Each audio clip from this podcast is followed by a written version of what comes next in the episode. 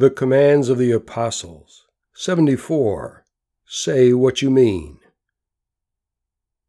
We all have our favorite passages of Scripture. These two are among mine. Matthew 5:37.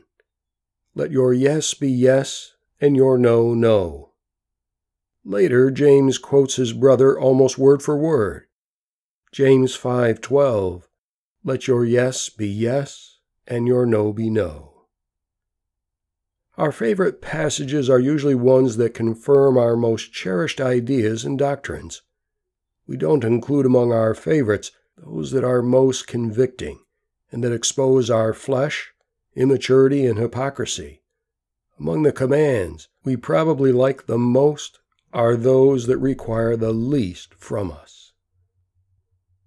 I include this among my favorites list for a different reason. I include it because I see the extreme importance of this command.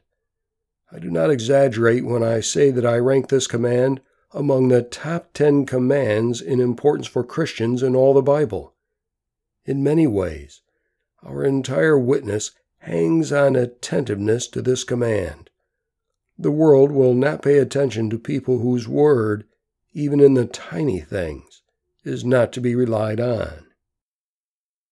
We live in a culture where people speak with forked tongues from morning till night. Not saying what we mean is a cancer. It used to be said of a man of integrity, his word is his bond. But nobody's word is his bond any more. Christians, along with the rest of the world, play games with words all day long. We make statements that do not represent what we mean, and which we are not prepared to back up. How often do we rearrange our schedule after being told, I'll call you tomorrow morning. I'll let you know Wednesday afternoon. Yet the call never comes. Not doing what you say you will do not only represents disobedience to the Bible, it is rudeness of the highest order. Therefore, I choose my words with care. I take even tiny commitments to be somewhere or do something with the seriousness of having signed a written contract of truth. I do not make commitments I cannot follow through on.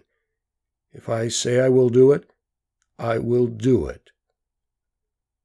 James is making a simple but profound point. Say what you mean.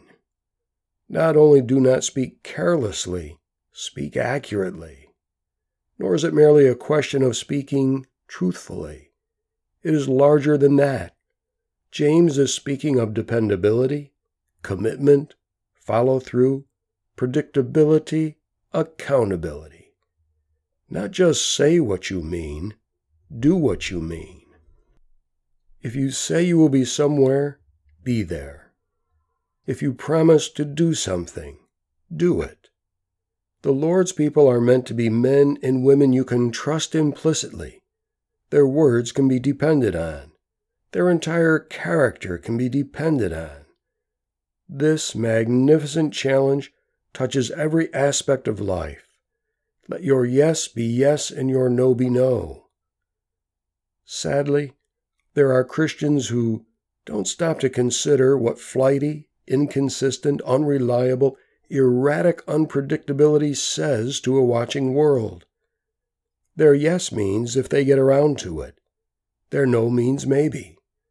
Staying power, constancy, steadfastness, a long obedience in the same direction. These do not enter into the calculus of their spiritual focus. But they are not worried. Grace covers all. Being an individual whose yes means yes and whose no means no contains important implications about how one conducts himself or herself in conversation. Ideas, opinions, and plans are measured out judiciously.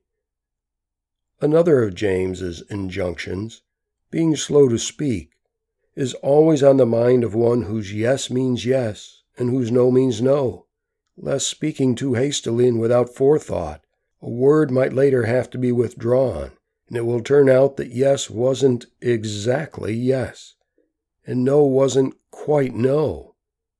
Better to keep one's own counsel and remain silent until certain that the yes or no can be spoken with confidence and with a staying power to back it up. Let your yes be yes and your no be no. James 5:12. Speaking the truth in love, we are to grow up in every way into Christ. Let everyone speak the truth with his neighbor.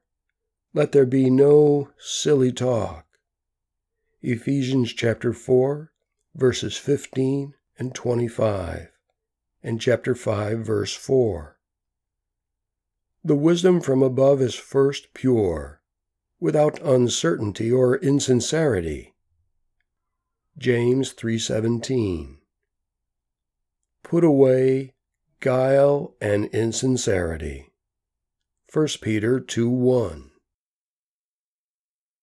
From the Commands of the Apostles by Michael Phillips read by Michael Kimball.